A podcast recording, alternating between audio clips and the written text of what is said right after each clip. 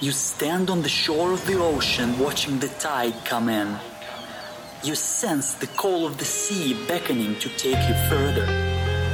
You step forward little by little, not knowing what to expect, but expecting more.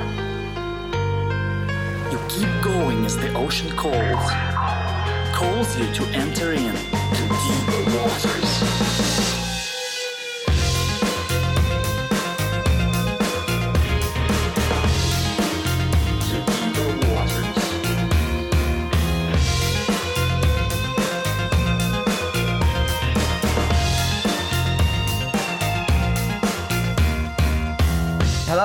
Everyone, and welcome to the Deeper Waters podcast. I'm Nick Peters, your host, seeking to bring you the very best in Christian scholarship and apologetics. And today, we're talking about politics in Christianity. I want to give a couple of quick apologies out here at the start of the show. The I, uh, I've had a horrible week, listeners out there. I, I, I had to have two teeth pulled on Wednesday, and I'm not really in a lot of pain except for psychological, emotional pain. Um, right now, uh, we stopped. My wife and I went to see the new Unbroken movie today. A really good film. Now, I stopped on the way back to get some fries McDonald's because it's one of the few things I can eat on my Aspie diet and such. So, so I, I'm having those now. Actually, which probably isn't the best, but uh, I don't really have much choice. So there's not much I can have here, really. So my apologies, for that. And if my voice does sound odd at sometimes and such, just keep in mind there is still some pain here and such. But Today, I want to talk about the intersection of Christianity and politics. How do Christians live out their faith in the political atmosphere? And in finding a guest, I didn't have to reach out too far away. I just had to turn on my radio. See, here in uh, Atlanta, I pretty much keep my radio on WSB all the time, and I hear political talk radio. That's what I like to hear while I'm driving. I'm not much of a musical person, really. And one of the people here in the area has his own show is Erick Erickson. He's a host of Atlanta's Evening News on WSB and editor of The Resurgent.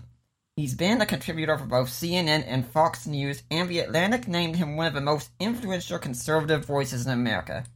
He studied political science and history at Mercer University and earned a law degree at Walter F. George School of Law. He is currently working towards his PhD in theology.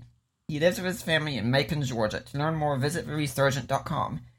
And he is our guest today, as I'm sure you can figure out by now. So, Erick, welcome to the Deeper Waters podcast. Thank you for having me. Now, if uh, my audience doesn't know much about you and who you are, can you tell us a bit about how you got to be doing what you're doing? sure. Uh, so I I was a lawyer for five years and started well, it helped start a website called RedState, a political site. And several years into that site, got hired by CNN to be a political contributor. And about a year later, Herman Cain decided to run for president, and WSB Radio, where he had a radio show, needed uh, someone to take his spot, and they reached out and, and in just a matter of years, I went from being a lawyer to being a guy on TV to being a guy on TV and radio and running this uh, political website. It all was very providential.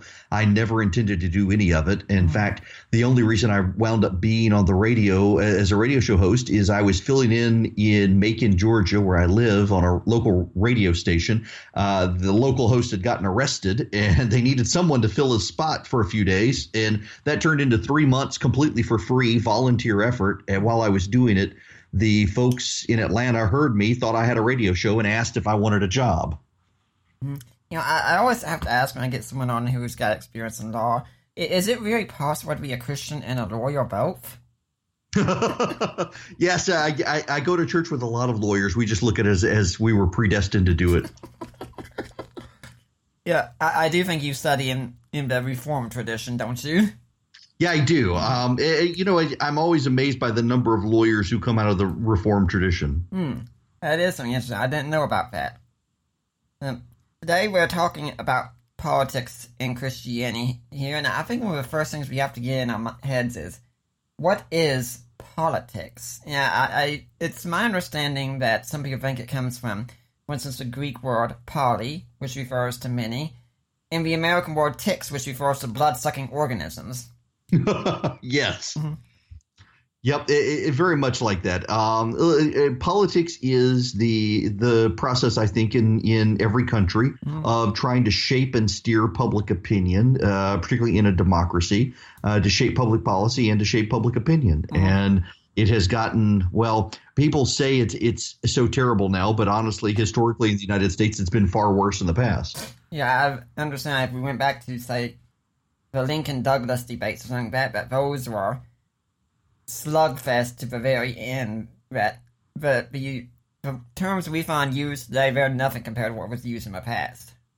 Yeah, very much so. I I mean, when John Adams and Thomas Jefferson ran against each other for president, the the invective of the candidates towards each other was way worse than anything we have now. Now, what they did not have back then was this idea that if we disagree politically, we should drive each other out of the town square. That's a new phenomenon. Uh, but uh, certainly, politics was was to some degree far nastier than it is now. And of course, also what they didn't have back then was a social media where uh, where everyone could come and take that the any nastiness they saw and just fling it back at each other just as easily.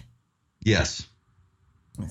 Now, what we could ask though is some Christians have some ideas about politics. Like, why should Christians even be involved in politics? I mean, shouldn't we be doing you know the work of evangelism and not worrying about the ways of this world?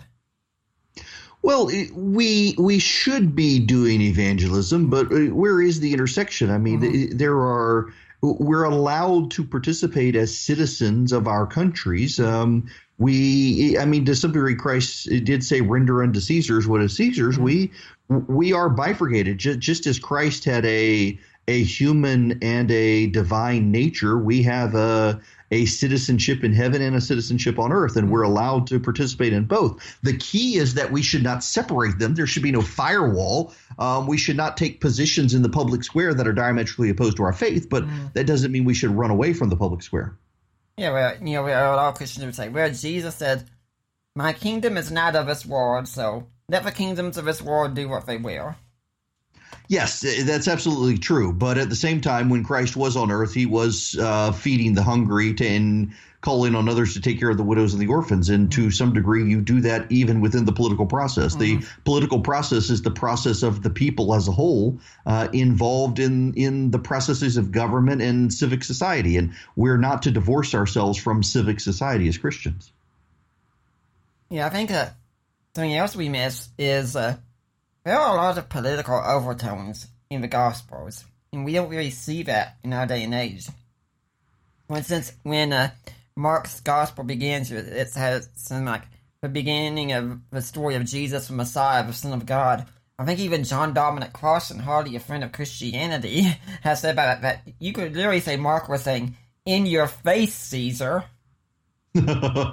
yeah, l- listen, we the danger within Christianity and, and, politics is some people decide to conform their faith to their politics and mm. don't realize they're doing it, uh, and others decide that their job is to bring heaven to earth, mm-hmm. uh, which we're never going to have as long as there are a bunch of sinners on earth. And it's all about finding a balance. I, I more and more as I've grown up, I, I've likened Christianity to walking a tightrope, mm-hmm. uh, and you're you're supposed to moderate your positioning across the tightrope. If you lean one way too far to the right or too far to the left, you're going to fall off the tightrope that is Christianity. Now, it, it's a, a tightrope that's not far from the ground. You can hop back up on it and, and do better, but we do have to learn how to straighten our position and, and look towards Christ. Mm-hmm. Yeah, but I'm, I'm sure a lot of our secular friends will be out here listening to that and saying, yeah, look towards Christ, but you know, when you go to vote, you're not supposed to bring your Christianity with you. Well, I hear that from people all of the time who are essentially their argument is you're supposed to leave your values out of the ballot box. No, mm-hmm. we're we we all take our values to the ballot box, and a call to leave your values out of the ballot box is itself a, a value, a, a value that your you believe your um, secular values are better than Christian values, and uh, that that's that's a debate society might need to have, but we don't need to. We are all shaped by our views on how we view public policy. And a Christian is certainly going to view public policy differently than uh, someone who is not. Yeah, I think to me about atheist friends and such out there, I think this idea that leaving religion out is a neutral position. But really, I don't think any one of us comes to politics with a neutral position at all. Oh, very much so. There, there are no neutral positions in these sorts of things, and saying that you should leave your faith out of it is not a neutral position. It is very specifically a position from uh, you, Christian. You're going to go vote for some pro-life person I hate, so keep your politics, keep your values out of it, and go vote for the person I like. Mm-hmm. And uh, of course, it usually becomes you know keep your politics out of my bedroom, although it then becomes we're going to force our bedroom into your politics instead. Yes, very much so. But what? Go ahead. No, I, I just uh, listen. It's it's one of those things where I, I, I tell people on the left all the time, and they get mad at me for saying this, but they say keep your politics out of my bedroom, but then they want uh, their politics in my bathroom. They want their politics in my relationship with my doctor. They want their politics in my kid's school. Uh, apparently, the, the the bedroom is the one place we're not allowed to have politics, but you can then put politics in my kitchen, my bathroom, uh, my living room, my kid's school, my car, and everything else. Yeah, but don't forget, while you're supposed to keep your politics out of the bedroom, you're supposed to pay for their contraception yes. and contraceptions and abortions in the bedroom. Yes. Uh, someone would say, what about the whole idea, though, of this uh, separation of church and state, though? I mean, doesn't that mean that we're supposed to keep the two separate?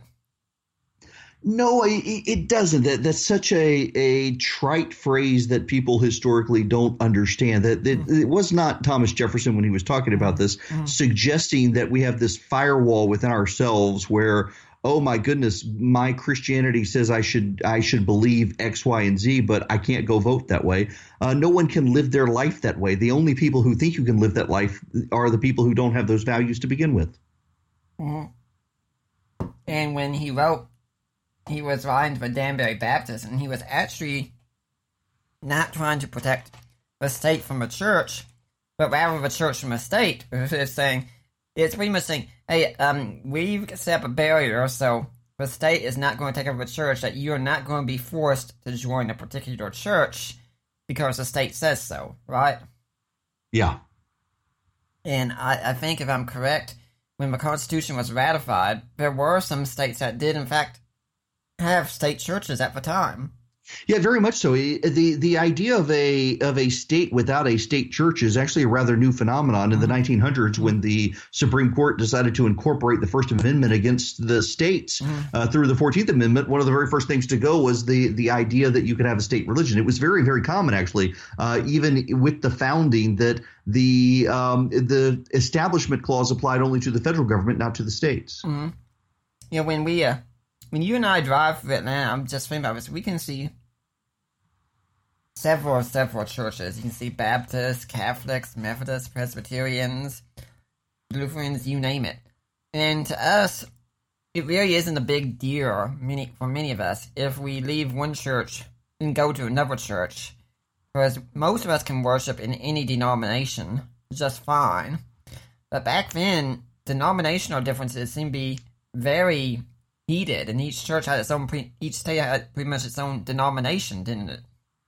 Yeah, very much so. Um, now there were. I, I don't want to overstate mm-hmm. the the differences, but at the same time, yes, there were uh, states, for example, uh, oftentimes took very strongly anti-Catholic uh, positions and mm-hmm. passed a series of amendments in the states against the Catholic Church, mm-hmm. uh, largely being pushed by Baptists and others. Mm-hmm. I remember I, I once lived in North Carolina, when I was studying at SES, and there was even something in North Carolina Constitution that no person can hold political office unless they believe in the existence of Almighty God. Right. And I think we could even go back to uh, a lot of people talk about the Treaty of Tripoli, but there's also the Treaty of Paris. And when we look at the Treaty of Paris, it says, I think, in the name of the Holy Trinity right at the start. Mm hmm. Yeah, I, I, listen, faith has always been intertwined with Western civilization. Mm-hmm. And although there is a large push these days to abandon that, we're, we're not going to see it abandoned. I don't believe it. It may morph in different ways, but I don't believe we're actually going to get rid of it. Mm-hmm. I, I just got done back reading a book about how Christianity has to change or it's going to die and such. And every time I read one, I keep thinking, we've managed to survive so far so far for 2000 years and it's all these new offshoots and such is people that think we have to change, they're ones that usually die and go off, and the church somehow seems to survive just fine. Yeah, you know, if, if the church survived its members being used as the lamps to light the streets of Rome, I'm pretty sure we can survive social justice warriors in the 21st century. So now I think we should probably discuss also, I mean, like how we can handle politics today. How can a Christian be informed in politics, especially since, I mean, despite what someone anyone might think about Trump, we all have to agree. I think there's a lot of fake news out there. Right. Well, I think a lot of Christians have abandoned the idea of discernment. Mm-hmm. Um, and I, I, think it is, I, I, came to go to seminary a number of years ago, uh, starting at Reformed Theological Seminary and transferring over to Southeastern Baptist Theological Seminary this past year, uh, in large part because of the the realization I had that I was conforming my faith to my politics instead of conforming my politics to my faith. Now, the, the, the, true story of me going to seminary was I kept getting asked by a lot of small churches to preach, fill in for their pastor on Sundays, and I had never gone to seminary and thought it was very, made me uncomfortable. So I went to seminary, and then they found out I was going to reform seminary and stopped the invitations. but I, I really it was eye opening for me going to seminary to realize that I really was doing a bad job of of moving my politics to my faith. Uh, there were too often where I, I couldn't find positions that challenged my politics, and, and I realized that if my faith never challenged my politics, then politics probably was my faith. And mm-hmm. I, there are too many, I think, lazy Christians who they, they, they, want to have it both ways. They can be a Christian on Sunday, but a card carrying member of the Republican Party on Monday, and never the two shall meet. And I realized at some point several years ago that can't work. Mm-hmm. So, are you telling me that actually God's neither a Republican or a Democrat? Is he a libertarian, maybe, or a socialist or a communist? I, I don't think God cares about your political party. He cares about his kingdom. Mm-hmm.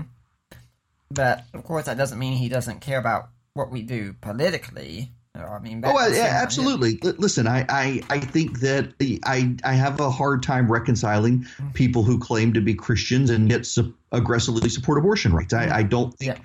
the two can be reconciled. I, I think when you decide that you understand the mind of God, what you understand is the idol you've created. And there are a lot of people on the left and the right who think that these days. But uh, when it comes to socially, culturally liberal positions, uh, I, I have a hard time reconciling people's uh, faith in politics. And oftentimes they think they've been able to do it. And I don't think they have. But then on the right, I see this aggressive antagonism sometimes uh, more and more with the the re-emboldened rise of white nationalists, for example, eh, where they're trying to pick fights on immigration. Mm-hmm. And this one of the areas where I realized that my faith and my politics really were colliding uh, was my hostility to immigration. Now, that doesn't mean I'm a, suddenly an open borders guy and mm-hmm. think we need to give amnesty to people, but it certainly means that uh, we should be mindful there are people struggling trying to get to this country to escape something terrible, and we shouldn't be turning our backs on them. Okay, so when you you mentioned abortion, you actually mean Chelsea Clinton is wrong that when she says it's unchristian to restrict abortion to undo abortion? Uh, very much so. I, I mean, I, I, don't know what church she's been going to, and if it calls itself a Christian church, she might need to go somewhere else. Yeah, I was looking online last night, and I saw the Babylon Bee had a story about that. So Chelsea Clinton says it's unchristian to to like read the Bible and call it the Word of God and follow Christian beliefs. yeah, that a fairly accurate headline there. Listen, I, one of my pet peeves these days is to have very liberal people claim to to know what Christianity means, and often, more often than not, they have no reflection of Christianity in what they're saying, whether it is support for gay marriage or embrace of transgenderism or support for abortion rights or what have you. Um, there are a whole lot of people out there who claim to be Christians who who aren't, uh, and I, I, I, have the saying that I, I really do believe there will be far more people in heaven when I get there than I wish were there, but far fewer people than I actually expect to see. You know, it actually be that maybe we should have some caution because any politician can get there and say, I'm a Christian, I've been supporting XYZ all my life and such, and in certain states, that can just be something used to get votes. Oh, very much so. I, I, I think a lot of Christians lack discernment. I've seen this mm-hmm. uh, for a number of years. Of the politician comes in and meets with the evangelical crowd and says, "I love me some babies," mm-hmm. and then he goes to Washington and votes to fund Planned Parenthood, and they're they're all shocked. Well, had you looked at what this guy did, had you looked at the church he went to or did not go to but claimed to go to, you might have seen that this was not a person who was really living his life on a regular basis. Uh, as a person of faith. Didn't we just have something like that happen in the governor's race here in Atlanta, in fact? yes. Uh, it, it, seems like in, in the South, you, in particular, you have all of these people who who really talk a good game about loving Jesus, but don't. Mm-hmm. Yeah, we had a someone who was it really looked like he was going to be the next governor, and then came out these tapes that someone had made of him, where it sounded like showed that he was pretty much leading a double lifestyle. Yeah, the the uh, the advancement or, or lack thereof of, of school choice, I think, is one of those issues where Christians need to be further involved. I was actually having this conversation. I, I think I need to write a piece on this, and, and I haven't. Uh, but you know, there's been this big controversy of late. John MacArthur writing against social justice, and others responding to him, and I think they all have it wrong. Uh, and and I I really I'm thinking more and more I need to write something about this. I, I and I, it pains me to say I think John MacArthur is wrong on something because I really like the guy, but uh, there is this such aggressive push about social justice now, even within the church, that a lot of traditional conservative pastors are starting to push back on it, saying, no, no, no, sticking their fingers in their ears, going, la, la, la, la, la, just the gospel, just the gospel, just the gospel. But we know from Scripture that Scripture says we're, we're to take care of the widows, the orphans, and the poor. Mm-hmm. Uh, on the other side, though, on the social justice side, there are a lot of young churches and, and hipster pastors with tattoos and skinny jeans who want to make peace with and embrace Black Lives Matters and, mm. and whatnot. And yet they're embracing ideologies and ideas that derive from Marxist political thought and that are hostile to scripture. And we know that the things of the world hate the things of God. And I don't think that they any more than John MacArthur should say, no, we should talk about the stuff. I, I don't think these people should be embracing these left wing social agitation groups uh, in the name of fairness and equality. They need to go start their own Christian groups and and use it as a vehicle for the gospel, but also to affect change in society, understanding you're never actually going to get heaven on earth, unlike what a lot of liberal uh, theologians think, because we're all sinners. I think when we talk about social justice, that's another term that we really need to be careful defining. I remember reading Ron Nash on this years ago, and uh, his writings were very influential on me. And one of the questions I always ask people is, what is social justice exactly? Yeah, you know, the Babylon Bee, I think, has actually done a very good job writing about social justice mm-hmm. and, and, doing a, a, primer on what social justice actually is. Mm-hmm. And in particular, that it is uh, derived from uh, Marxist ideology on the haves and the have-nots and the people with power. The, the, the Bee explains what is social justice is the way it's entitled, and uh, the the social justice, as people talk about it now, I'm just reading from the Babylon Bee, a Marxist inspired construction that sees everything in terms of power versus the powerless. Uh, this version of social justice demands you bow to all government's plans to reform society or else. When someone identifies as a brave social justice warrior, this is usually what they mean hand over your liberty and your money to the government, they'll make it all better, just like governments have been doing through human history. Mm-hmm. Uh, but isn't it the case, though, that socialism really is in the Bible. I mean, heck, look at Acts 2. They all came together and they gave of themselves, and no one was out lack. By God, that's socialism right there. Right. Well, you, you, know, I I agree with C.S. Lewis to a degree that it, if we were to have a truly Christian society, uh, it would look more socialist financially and more conservative um, socially. And what he meant by that was that if every single person was a believer and we were committed to this cause, then there would be a lot more people uh, redistributing money to help those in need. But as he pointed out, and as I would point out, you know, this is a voluntary effort. The church was not government commanded, and we don't have a theocracy. We don't have a Christian government. Our government is, again, separation of church and state. They, they've uh, put in the establishment clause. They believe that we can't have it. So for people saying, well, if you're a Christian, you would support socialism, no, if I'm a Christian, I give my own money and direct it where I want it to go. Uh, and I resent the government taking my money and giving it to causes that are the antithesis of my values. Mm. Uh, it, it is it, there's a, an interesting dichotomy there in charitable giving in the country, where historically uh, people of faith, with or without a tax deduction for charitable giving, give far more than people who believe the government should take care of people. Mm-hmm. Yeah, there's this funny meme you can see online with uh, Jesus giving a sum amount, wasn't it? Give to those who are less fortunate, help the poor. Says, but Jesus, can't we just give the money to the Romans, let them do it for us? He says, okay, I'm yeah. going to start over from the beginning. Let me know where I lost you. exactly, yes. Yeah, I think it was last night I was reading my C.S. Lewis devotional. Since you mentioned him, where he said, about charity, and he said, when it comes to what we give, we should give to the point where we at least start feeling uncomfortable about because we have enough for all of our entertainments and luxuries and our neighbors in need, we're doing something wrong. Yeah, very much so. Uh, we we need to, and, it's not about us. It, it's, mm-hmm. I mean, the, the whole idea has said in the Bible that we're to give to those who need it. And if we're ever in a position of need and, and they can give to us, give back. But both of us, we're not making it about us. We're supposed to be praising God. And it, so many secularists want it to be about the government, that the government's going to provide for you, the government's going to do this, praise the government. We all belong to the government. And that's not the way it's supposed to work for people of faith. I even understand that, uh, and we've had Hugh Ross on our show, and he's talked about this some, that we could easily do the Great Commission right now. It's just people do not give enough to the cause to do it. Well, eh, you know, one of the, the cautions I would have is, and I, have heard this so well from a, a preacher in a rural part of the, the nation who was preaching, it was their tithing Sunday. And I was in their church, and he acknowledged that, you know, there are a lot of people in the church who don't have the money mm-hmm. to give to the church. And there are a lot of pastors in big churches who say when the Bible says give 10%, it, it actually means 10% of your paycheck.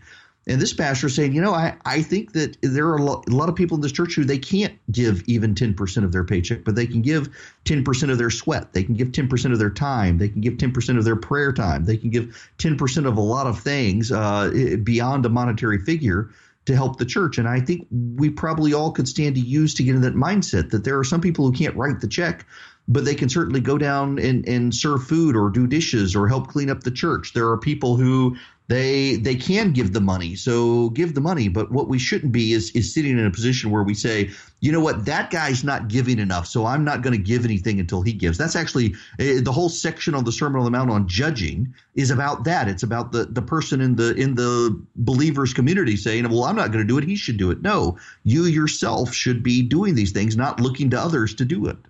Yeah uh, my wife and i are kind of in that boat. She's on disability.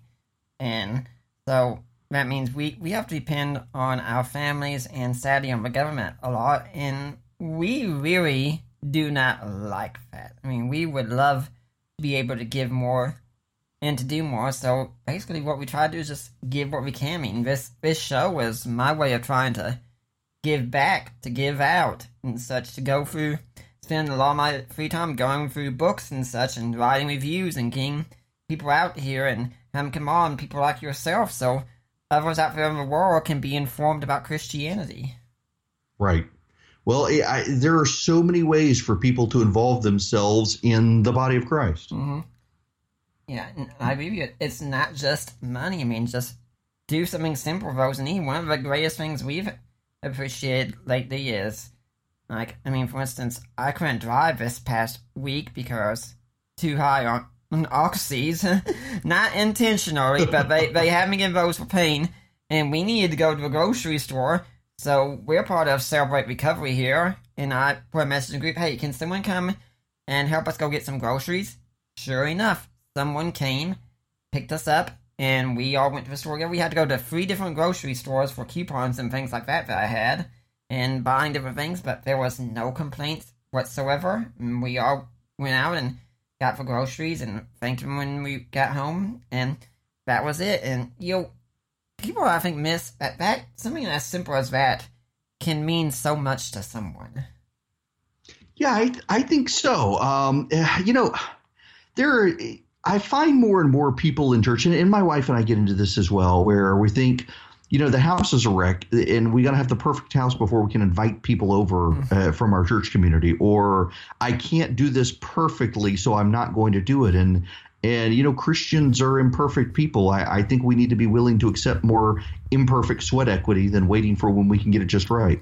I, I know my wife struggles with that, uh, but even that, my wife actually struggles with self-image things. I mean, that I know that's a rarity among women and such, but uh, well, she she's one of them. And something I've told her about this is, honey, believe it that God gives you the freedom to be what I call gloriously imperfect. Yes, very much so. Uh, when we are talking about socialism, though, I mean, we got this uh, people out there like this Ocasio Cortez and such. I'm probably butchering her name and such out there. And then you had Bernie Sanders running last election cycle, and so many people were thinking socialism was just the most awesome thing ever. But you know, before we really critique and such, we should probably discuss what is socialism and how does it differ from, say, communism. Well, uh, so socialism is uh, it is a social economic idea of essentially government control, where the government does redirect uh, assets uh, in society to help those who are less fortunate. Communism, I think, is is built on it and is derived from it, but communism is a more total political, socio-political uh, view of socialism, where it's not just an economic idea of the government redistributing funds in society and the government controlling uh, the economic output of a country. It is the idea that there can only be one political party and religion must be done away with because people can only believe in the state, uh, and only the people who are in this political party can be in power. It is far more encompassing than just the the economic uh, output of socialism. You know, I do debates with atheists quite often, and it seems strange. We want to talk about the Crusades and the Inquisition. We don't want to talk about all the millions that Stalin and others murdered, and say, well, that what went on there that has nothing to do with atheism. Yeah, yeah.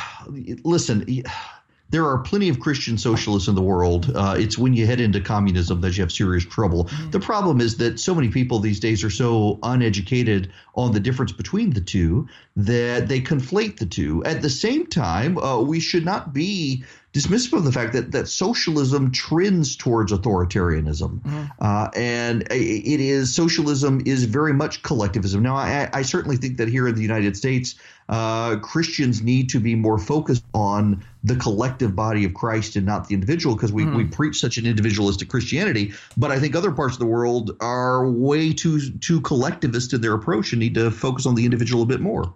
You know, maybe it's not collectivism that's the problem, but what collection it is we're focusing on. If we're focusing on, say, the group of the body of Christ and the kingdom of God, we probably don't have as much of a problem. If we're focusing on, say, the kingdom of man and such, we could have a problem because inevitably, I mean, if you get rid of God, you're not going to have a society without God. You're going to have a society with some men trying to be God.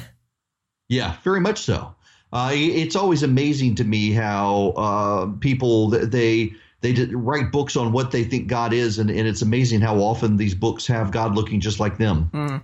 Uh, once again, the Babylon Bee had a whole story like that with uh, with scholar talking about scholars writing life of Jesus and such, and how amazingly all these seem to be a mirror, such as one guy being told that yo, Jesus, saying Jesus was just a straightforward person. He told like it is. He didn't hold, hold back. Said such and such scholar, most of his fellow scholars seem to think he's a jerk. you know, you know, people don't like um, people who are blunt uh, and people who tell it like it is. I, I'm I know a pastor.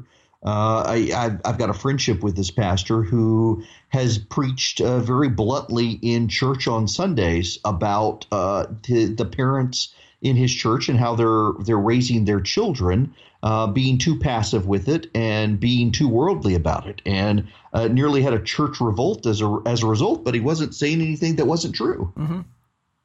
Well, yeah, I think that's one of the great dangers that some pastors even have with talking about these issues. They don't want to talk about issues like abortion or homosexuality or anything like that because, well, they could offend someone in the audience. Yeah. Oh, very much so. Uh, the danger, you know, even in my business in radio, it is dangerous to focus so much on your audience. You have to focus on your audience. If I do a political show in the evenings, if I turn my show over to reading recipes every night, uh, no one would listen anymore. At the same time, uh, th- there is a real danger in telling people what you think they want to hear as opposed to being honest about what you think. Mm. And of course, there there would be a danger if, say, the pastor just gave a message of nothing but sin, sin, sin, and condemnation. Then, if someone walks in the church who's had an abortion, that could be one of the last things they want to hear if if he leaves grace out of it entirely. Right, very much so. The the Christian gospel message should be one of hope and redemption, not just sin and damnation. And uh, again, this is, I think, walking the tightrope. You can go too far one way or the other. You can go too far in being completely. It's all about grace. There's there's no accountability. There are no oughts to the faith. No, nothing you ought to do. Or you can go on the other side where it's all the law and and sin and damnation. Mm-hmm. I think we should also move a little bit back to the whole communist thing and such about way both countries are, because it's not a coincidence that the Russian government such sought to dynamite churches and things like that. And even today, Christianity is persecuted by, say, the Chinese government and, of course, by Muslim governments today.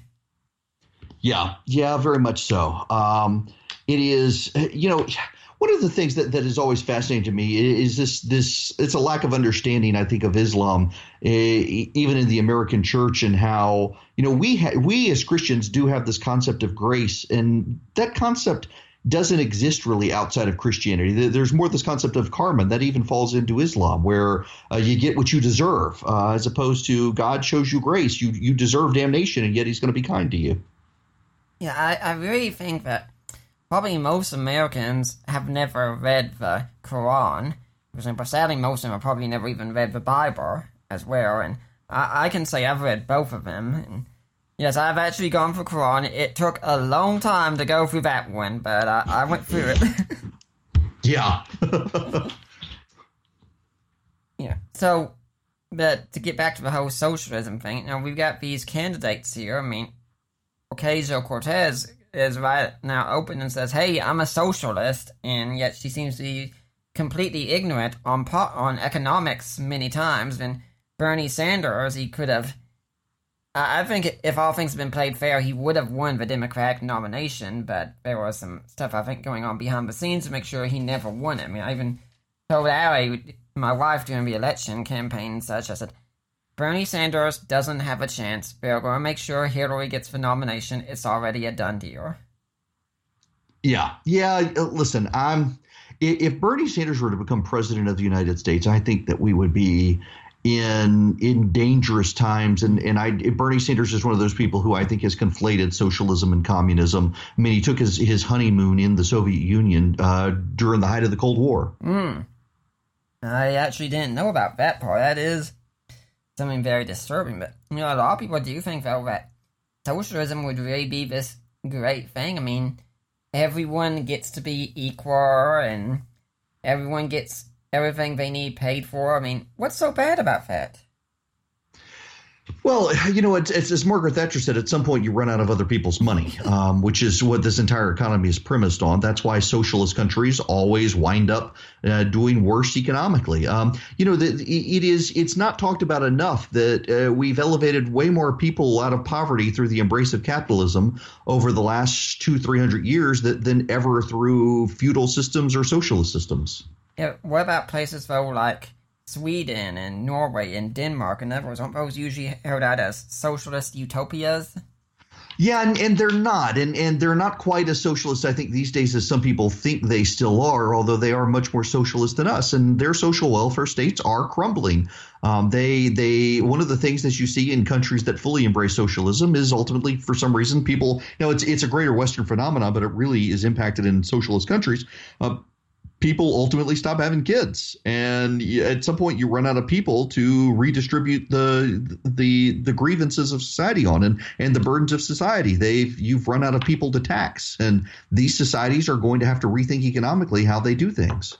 I think i've heard somewhere recently about china broke their ban on allowing families to have only one child. Yes, uh, and that was largely because of the a, a logical outcome of they were aborting the girl and always wanting the boy. And that's because the boy had the power to carry on the family name and inheritance and things like that. If you have a girl, your family disappears. And heck, sometimes even if they have a girl, say, well, there's this accident that took place and things like that. Yeah, very much so. Um, and it, there's this there's a social status that comes from a boy in a lot of cultures, particularly Asian cultures, uh, and you, they were having they've already got now a very imbalanced society as a result. Mm-hmm. Yeah, but I mean, that does. Can't we just do these things still so that everyone can get something free like that? I mean, don't we have the resources to do that? I mean, aren't we the greatest nation on earth? Well, you know, we like to think that we uh, we have unlimited funds, but we don't. Lyndon Johnson in the 1960s said that we were going to we had such a great society that there should be no poor people. Well, we still got poor people uh, 40, 50 years after the Great Society launched. And as, as Christ said, we will always have the poor. He didn't mean we'd always have the exact same poor people, uh, but we would always have a class of poor people in, in the world. We're never going to get rid of poverty ultimately. And a group of sinners are never going to get rid of something that really takes a, a, a miracle to do. The, the question is, um, what do we have as our baseline for acceptable living conditions? And we need to make sure that people, as, as, a society, I think we have a responsibility to say, okay, we're not going to let people be completely destitute. Uh, if it is not of their own making, but also uh, that if you have screwed up your life, the government's not going to bail you out of it. Yeah, I think even a conservative as strong as Ronald Reagan even agreed we need to have a safety net for some people who've no fault of their own fall on hard times and can't can't do anything about it. Yeah, look, I I really think there are people and, and conservatives. I'm I'm not a libertarian because I do believe the government has a role in in these things, mm. um, and I there are people who, through no fault of their own, through mental or physical defect, cannot take care of themselves, and I'm pro life. And so I believe that we as a society have an obligation to help them. That does not mean that they need a mansion. It does not mean they need a, a BMW. It does not mean they need to have a, a 70 inch flat screen TV, cable TV, and high speed internet. But it does mean they need a roof over their head and they need food. And if their family and church should, who are should be the first resort can't help them, then I think in the the final last resort the government should. Yeah, I hate to say it, but I think one of the reasons the government has to do all this stuff for us today is because the church really stopped doing its job in this area and let the government take over, and now the government really puts the demands on the church instead.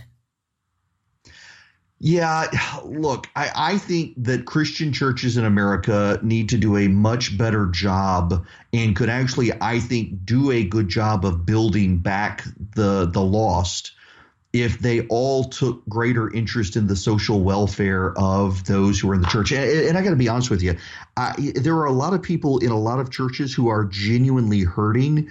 And as a matter of pride and awkwardness, they don't want to tell how badly they're hurting. And so their church has no idea.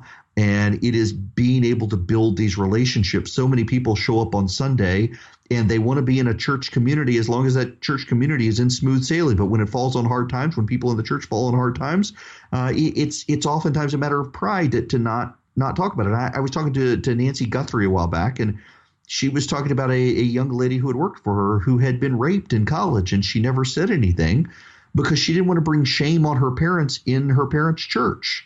And I just thought, you know, this is this is where you should go when bad things happen. Now we sh- we are all a community of sinners. We should be able to be open with our fallen nature and the hard times we're in. My wife and I recently had a time with seeing something like this happen explicitly. That uh, we go to two different churches now. She's exploring Orthodoxy, so we go to one of those churches. And I'm still a staunch Protestant, so we go to a Protestant church. And one Sunday, my wife wasn't feeling well, so I went to the Protestant church, and the pastor gave a sermon, and he talked about his daughter who's actually studying poverty at college, and about how uh, he says, you know, many of these government programs we have are designed to help the poor. They don't help the poor. In fact, they kind of keep them down and such.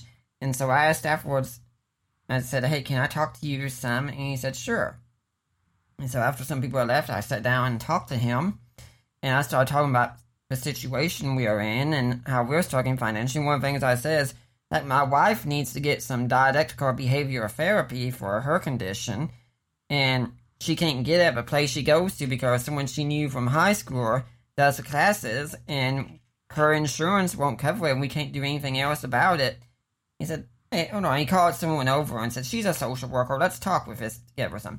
And we did some talking and said, Now, call this lady. She's a marriage counselor. She might know someone. We called her and she said, Yeah, I know someone who does this therapy. And whatever she says, call us back. We'll see what we can do. And end of the story, the church is actually paying for my wife to get a year of this therapy. And it, it, it just amazes us because that's exactly what the church should be doing. Yeah, very much so. And and I, I know there is a real fear of churches these days getting scammed, and I think that that's fair. But this is why so much of Christ's Sermon on the Mount is is misinterpreted. I think it, it's not about uh, the Sermon on the Mount. A lot of it, at least, it's not about the relationship of the Christian to the world, but the Christian to the Christian, the, the believer to the believer, mm-hmm. and the body of Christ. And when you're in a church and you've been committed to this church and people know you within the church, then when you're on hard times, the, the church is there and should be there to help you. But I'm always amazed by the number of people who don't want to speak up. I'm also amazed oftentimes by the number of churches who don't seem to have a care for their attendees on a regular Sunday. They're far more interested in mission work somewhere else around the world you've never been. Actually, I think that makes this case even more amazing because this is a church we'd only we'd only visited. This was about like the third or fourth time we'd ever been there. But my goodness, yeah. that, that is something that that's almost unheard of. It, it, it could be also because my wife's family is pretty well known in the area and such, and she's got a good ministry background there, and so because mm-hmm. of that, I think they said, okay, this is something we can can trust. And I can also tell people about my website and such. So they can go and look and say, yeah, this one's someone real. This is someone legit. But my wife and I would just keep talking about it and saying, you believe we've barely been there, and yet they're doing this for us. It, just blows our minds, and yeah, just that's extremely a good church. thankful. Yep. Now you talked some about uh, capitalism as well, and how much good it's done for people. But, geez, doesn't capitalism just support greed, you know, the rich getting richer and things like that? Well, you know, capitalism is just a it's a system of economics, mm-hmm. and yes, there are lots of greedy people in capitalism. And one of the the premises of capitalism is that individuals playing off of individuals can create a free market that balances and self corrects itself. And and there is, I think, a, a lot of truth to that. But it's it's no more perfect than any other system. I think just more perfect than the others that have been tried. Uh, what I I do think though is what we're seeing more and more is a capitalism devoid of morality. As as morality in the country has declined, we're seeing a, a less and less moral capitalism, and capitalism itself should be able to balance out that lack of morality. Except mm, we're seeing more and more people once they get proficiently or sufficiently wealthy, they then begin to advocate at the governmental level for tax breaks for themselves and competitive legal advantages for themselves to shut out other competitors. And I think the government's focus needs to be on a level playing field and get rid of the idea that the government should be able to carve out breaks and exceptions for corporations and rich people. Now, I like what you say about our society becoming less moral and such. You can correct me if I'm wrong on quote, but I think it was John Adams who said something along the lines of, "Our Constitution was written for a moral and religious people. It will not work for any other." Oh, I listen. I completely agree with John Adams, and, and it was uh, Calvin Coolidge who said that the role of government should be to um, to to make the system fair and by that he meant to, or to make the system a level playing field. And by that he meant the government needs to stay out of the way of the of the upstart uh, David taking out the Goliath Corporation. But too often now the Goliath Corporation goes to the government and preemptively prevents David from ever being able to challenge him. Mm-hmm. Yeah, something I've said about capitalism is that capitalism doesn't really promote greed, it contains greed. And let's Yes. suppose that I'm a rich person and I really want more money, and I want to get the money from the people of Atlanta. So what do I do? Well, in capitalism, I have to come up with some business or service that the people of Atlanta will want enough that they will pay and give me the money. So I have to give something to them in order to get something from them. Now, if I'm a social in this situation, I'm in a socialist government. I can go to my buddies in government have them pass a few laws, and lo and behold, I get what I want anyway. Yeah, very much so. And it, it's it's as a Christian who is a capitalist, who is a conservative, uh, the the lack of appreciation of these things more and more on my side of the aisle in politics is deeply frustrating. Um, because I, I think we're missing a critical aspect of how capitalism should work, and we're allowing uh, the other side to build the case that capitalism is amoral and is a bad and flawed and corrupt system that leaves poor people in poverty, when in fact it's socialism itself that tends to leave people in poverty. Yeah, I think part of the danger of that is it sounds to most people on paper that socialism does seem like the more caring way to go. I mean, heck, you give money to the poor, you support the poor, and you give them things they can't get for themselves. I mean, free healthcare for everyone. On paper, that sounds like a really good idea.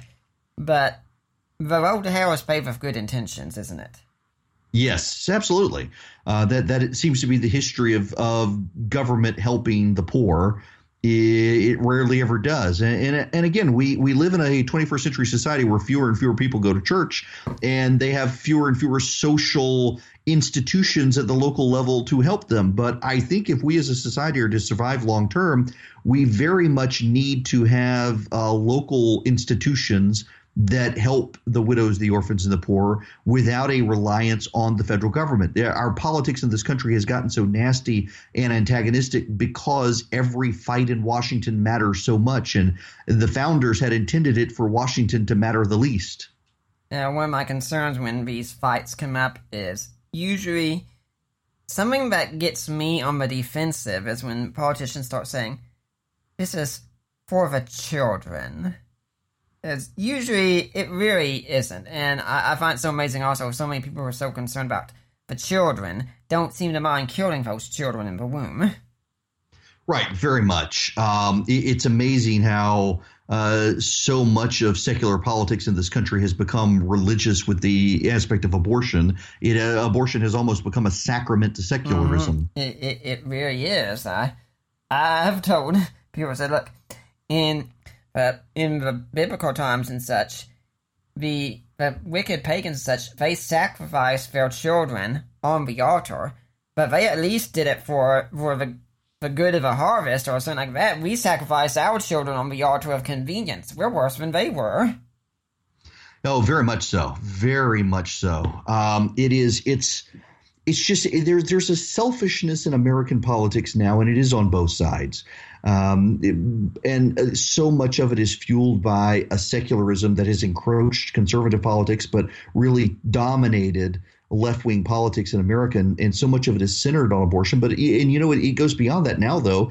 It also is infiltrated environmentalism, um, racial equality issues, and on and on. Where we're seeing what should be political issues uh, taken over by people with a religious zeal. hmm You know, I'm amazed with all these uh, hearings going with Judge Kavanaugh and such, how many questions seem to pop up about abortion, abortion, abortion. And I've told Allie, I said, you know, I think my main cons- question I want to ask is not what are your conclusions, but rather, what's your methodology for handling a case? Correct. I, I think that's the way people should go. But of course, um, the Democrats know they're not going to be able to stop Judge Kavanaugh. So what they're trying to do is score political points for their own side, posturing for presidential runs in 2020. Yeah.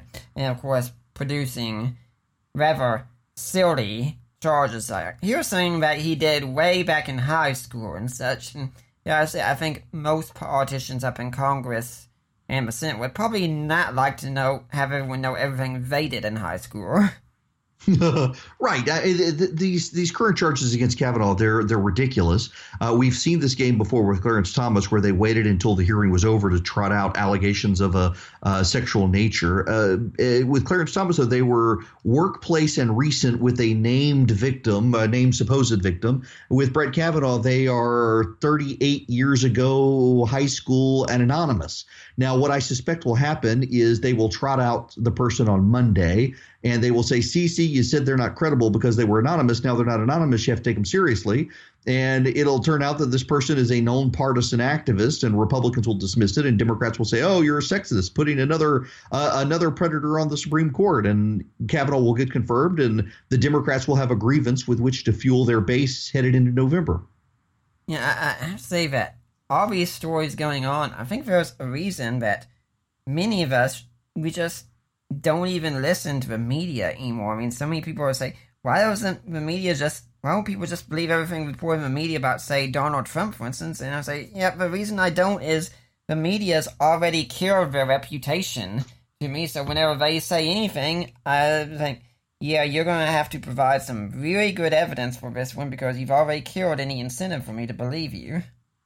Very much so. Uh, look at the story this past uh, well Friday, yesterday, with the Nikki Haley mm. that she had bought uh, fifty some odd thousand dollar curtains for her apartment, and it turns out it was the Obama administration, uh, not their UN ambassador either. It was a procurement office at the State Department. The ambassador at the time had no knowledge of it. Nikki Haley had no knowledge of it, but the entire New York Times story was an attack on Nikki Haley's credibility uh, that the editors of the paper had to then walk back later on Friday when it was exposed. Yeah, I mean, when I see these stories showing up, I just say, I just honestly don't pay attention anymore because everything's been this huge disaster every single time. I think about all the things I said with Kavanaugh here already that if he gets nominated, millions will die. That people will lose their health care. All the uh, we, we we can be sure the apocalypse will come if uh, if Kavanaugh gets on the court. Oh yeah, very much so. Um, it, we we see this doom and gloom, fear and disaster happening all the time now for the left. At, at some point, you know, how is there going to be anyone to vote in November because mm-hmm. everyone died because of the tax cuts and they died because of the the partial Obamacare repeal and they died because of net neutrality and now the only people left are the ones who haven't died, but they're all going to die because of Brett Kavanaugh. Yeah, you, you and I have actually talked about this before because when this story started breaking, I was the one who called into your radio show and said is this in addition to the 93 million Americans that die every day from gun violence? Yeah, yeah, uh, correct. I mean, the the use of death as a fear tactic is genuinely one of the most frustrating uh, stories out there that the the left uh, hyperventilates, and it, it's really, in my mind, hard for them to continue credibility. Yeah, yeah. I say in reality, most of us just think they've lost Korea. In fact, I think that's what made Trump so popular because, you know, you talk, some people are t- telling it like it is and such that some people saw what Trump was saying and said, you know what, that's exactly what I think. This guy's not afraid of the left. He doesn't care if he offends them, and they really like that. Yeah, uh, I, I, think so. Um, there is a level, uh, there's a refreshing level with, with Donald Trump of being mm. in your face. Yeah. And the the left pushing back on that. And I'm afraid what we're going to find is is more and more people decide this is a winning tactic to be as obnoxious as possible. And and I don't think long term that's good for any of us. Yeah, I know last election cycle was very difficult for some people. I mean, I did vote for Trump, and I, I mean, honest, I definitely did listen to your show the next day because I had to hear what you were going to say. Because I, I remember you making all those predictions, and oh, this is going to be so good. But I mean, I voted because I mean I remember I was a teenager when the Clintons were in office. And mm-hmm. it was such a disaster. And I said, the last thing I want is to get Hillary Clinton in office. So I'm going to go with the lesser of two evils here.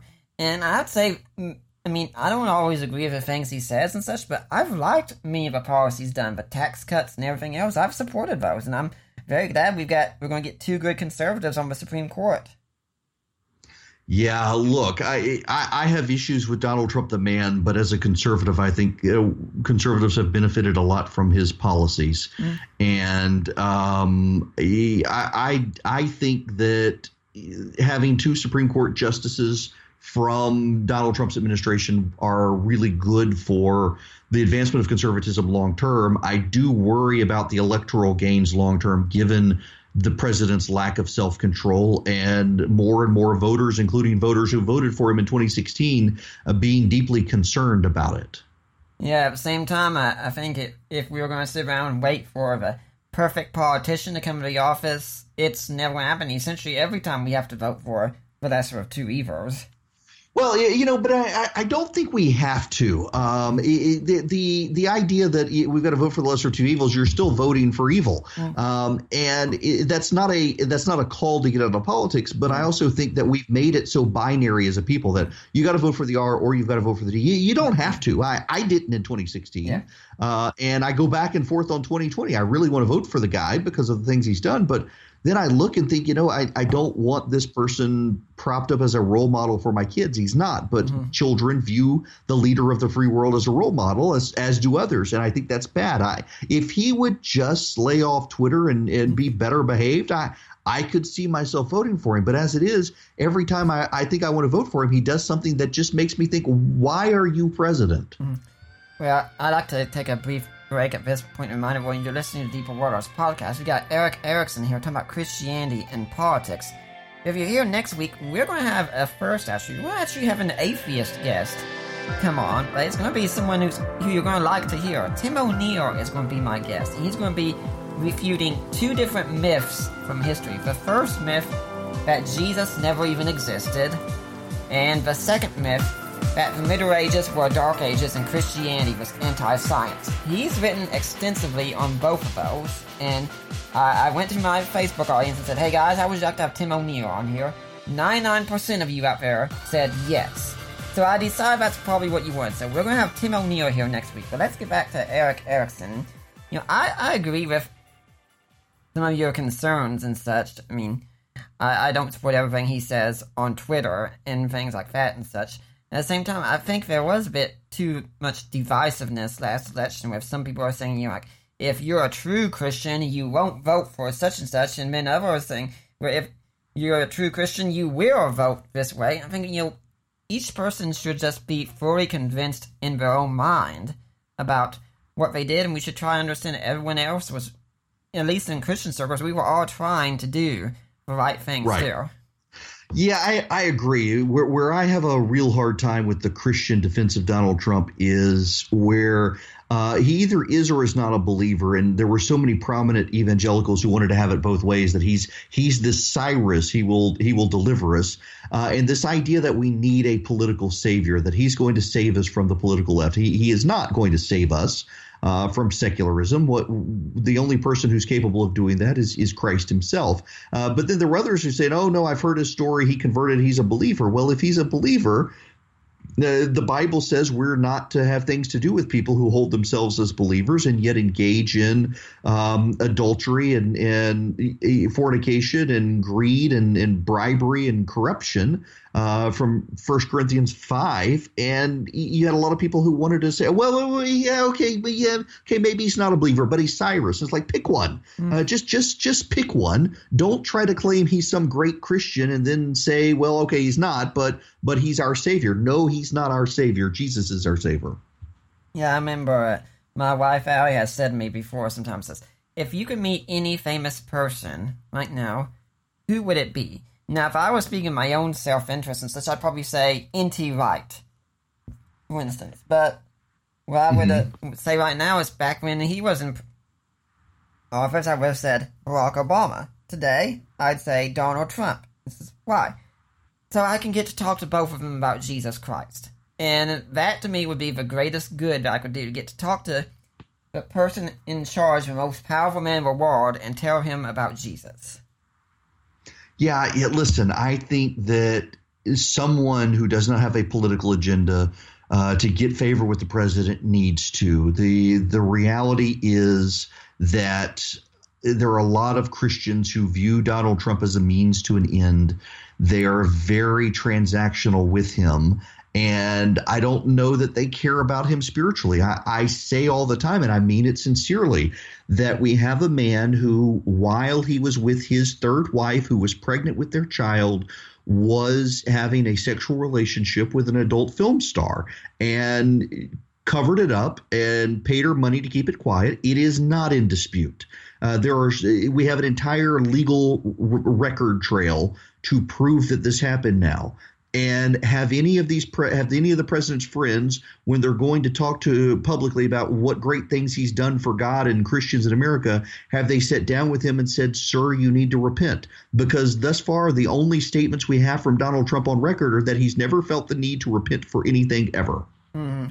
yeah and that that is something I think that the evangelicals he meets with should be talking to him about as well. I mean if we could give the most powerful person in the free world to see the need for repentance, I mean, how good that would be. It would only make all the other actions he's done all the better and such. Uh, at the same time, I think many people on the right don't really listen to this a lot because, and I, and I can understand fully, because the people on the left have screamed Russian collusion over and over so much that it's become such a great conspiracy theory.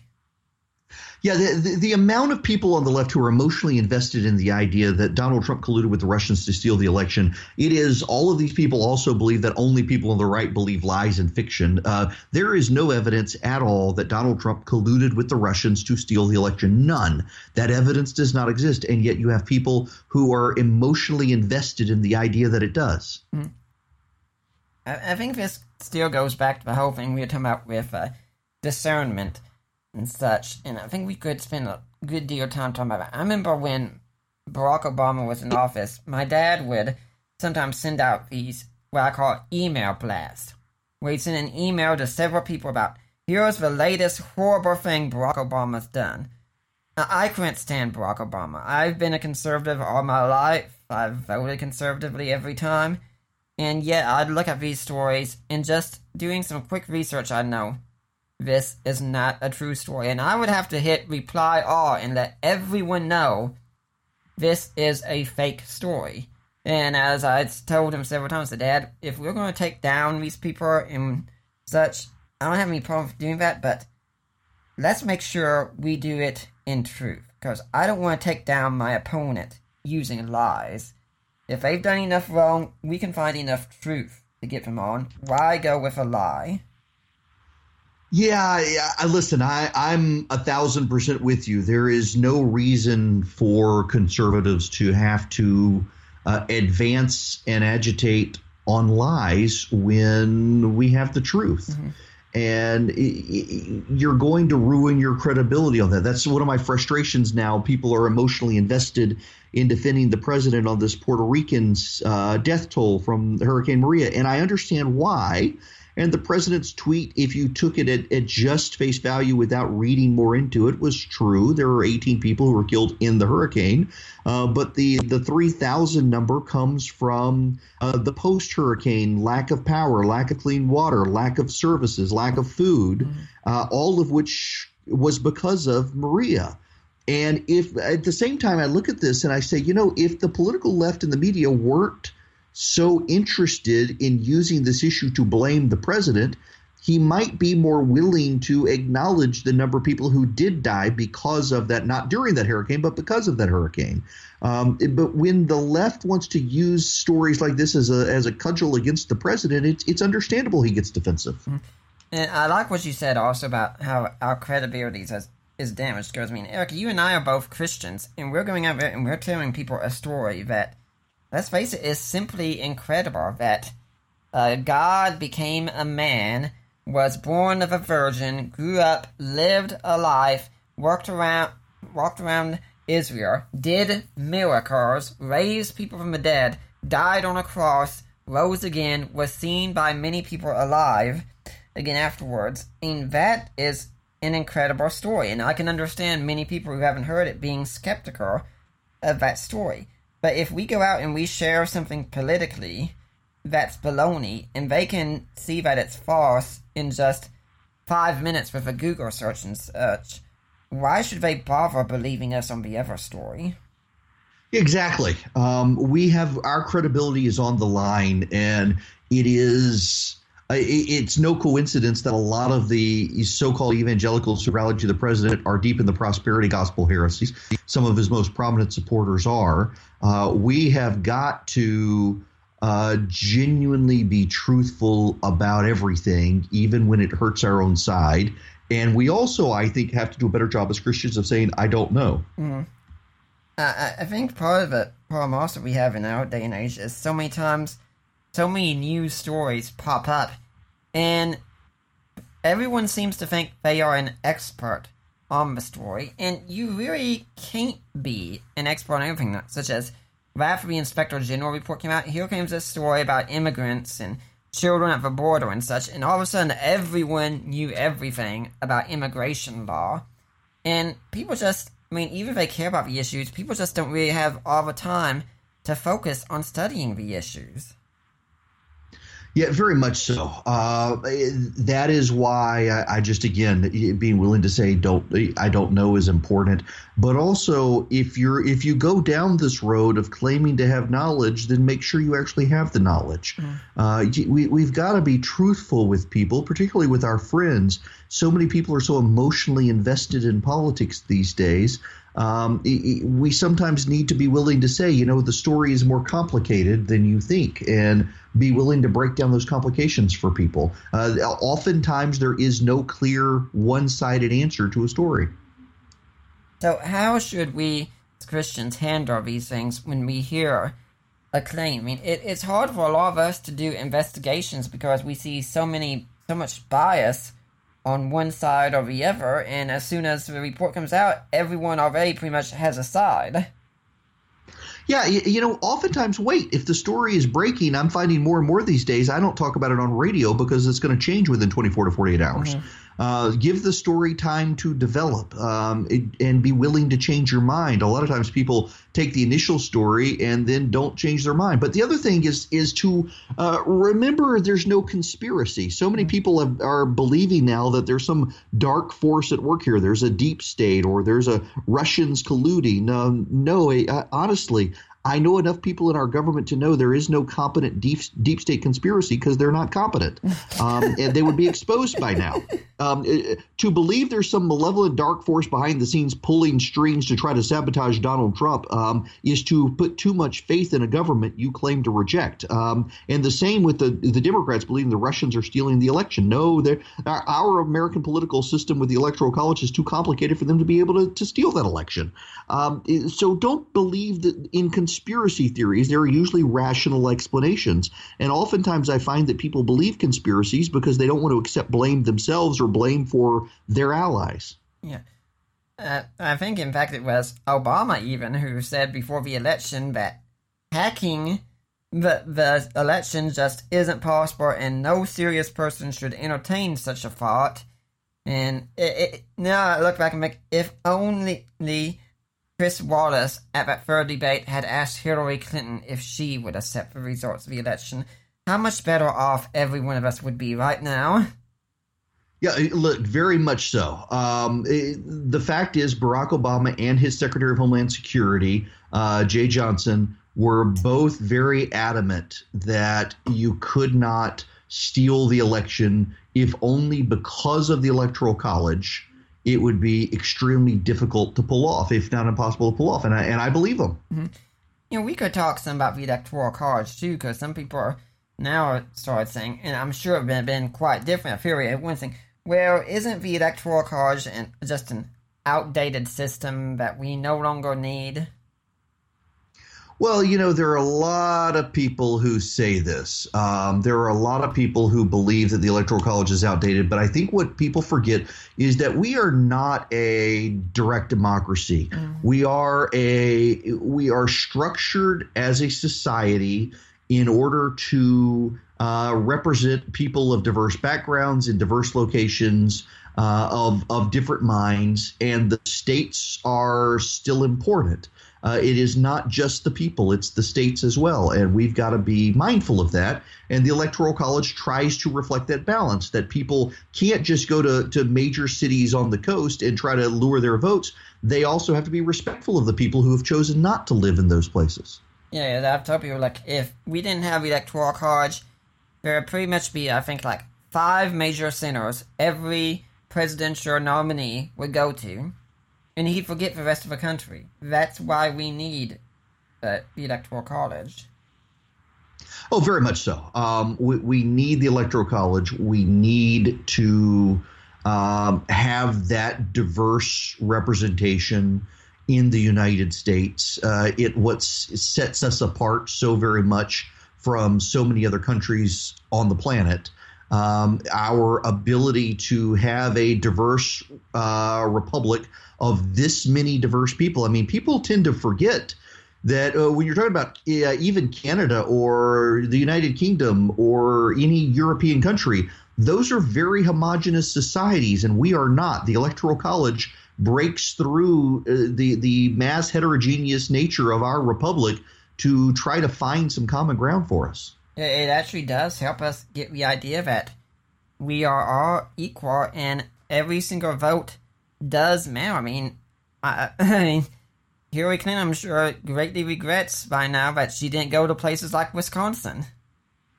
Oh, very much so. Um, she's got to regret not having gone to places like Wisconsin. Um, and you know, it's just it's a reminder that the states still matter. So many people think only the people matter, but the states still matter in this country, and we we need to act like that. Mm.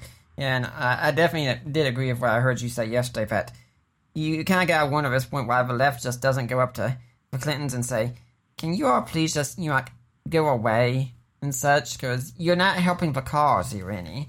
And right, that would even include Obama because he comes out and gives a speech last week or so, and it's kind of a disaster. And every time he he campaigns for a politician, it's usually the kiss of death to him. Oh, absolutely. Um, it is. It, it's just. It, it's striking to me that the Clintons are just they, they don't want to go away, that they are emotionally invested in hanging around. Mm-hmm. Uh, and it's probably time for them to disappear for a while. Hillary Clinton was rejected. Uh, not by the popular vote. She did get the popular vote, but if you were to subtract New York and and, and California, really just California, uh, Donald Trump won the nation uh, because people are tired of the Clintons. Mm-hmm. And I, I think many of us are still saying everything and saying, let's forget about Russian collusion. I think we actually do have evidence that things did happen with Hillary. When are we going to look into that any? Well, you know, my my view on that is, twofold. One, she's out of power. She's never coming back into power. Uh, when do we let it go? Ten years from now, are we still going to be saying, "But Hillary, but Hillary"? Um, this victimized mentality on the right that that you didn't lock her up. Um, but the other thing on this issue is now you have um, Donald Trump's administration, Donald Trump's uh, attorney general who led the chance of lock her up at the Republican convention. You have Donald Trump's U.S. attorneys. You have Donald Trump's FBI director. You have Donald Trump's assistant FBI director. You have Donald Trump's assistant director of, of the Department of Justice and who would lead the investigation. And none of them want to do this. Perhaps there's more to the story than we've heard from Fox News. Perhaps they've discovered that they can't get a conviction, or perhaps it was, if people bothered to read the Inspector General's report out of the Department of Justice, that in fact a whole bunch of people were doing this at the Department of Justice. And if you went after Hillary Clinton for it, you would be arresting more than 250 of the top people at the Department of State uh, who also were doing it because they had permission. And you can't prosecute when you have 250 people doing it. Um, it looks like it's standard operating procedure, not an exception to the rule. Yeah, and let's face it, I think most of us I didn't read the Inspector General report. I mean, it's about 500 pages, and honestly, like I'm, yeah, yeah, there's an entire section in there where he notes this is beyond the scope of the Inspector, Gen- Inspector General's report, mm-hmm. but um, they did find in the process of this where they, the FBI agents were talking about the mass number of people at the State Department who were doing this in the Bush and the Obama administrations. Clearly, there's an argument for standard operating procedure, and it would they would have a hard time prosecuting her. Yeah, I mean, it's not so much that, you know, I'm being lazy or anything here. I mean, people could think of that. I mean, I'm probably not. Look, it's it's not your job. Yeah, it's yeah. it's my job to do it. The problem is there are too many people who hear me say this and they get mad because they've heard something on Fox News and think they know better than me and they've never read the report and I have. Yeah, I I find the same thing when I do debates with atheists and such. Where I've read about I've read several works on New Testament scholarship and metaphysics and such, and it says, well, glad you have, but I googled something just now, so let's sit down and talk. And um, you and I, we aren't even talking on the same level, and you don't even realize it. I mean, that's part of a problem with our political discourse in America is once again, everyone thinks they're an expert when they haven't studied anything, that just because they have an opinion, they know what they're talking about. Correct. that's that's just it's one of my pet peeves these days. My my job is to read the news, analyze the news, tell people what the news is, uh, mm-hmm. what the truth is, and where I don't know the truth, uh, what my view of things are and, and my analysis of the situation.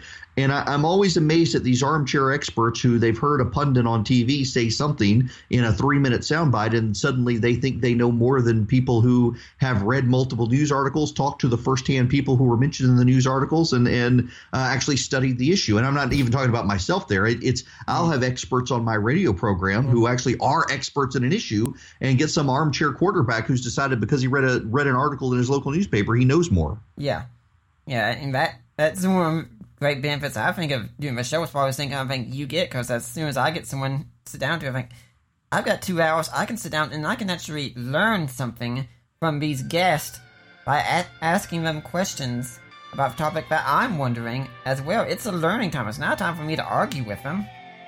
Right. Yeah, it gets very frustrating.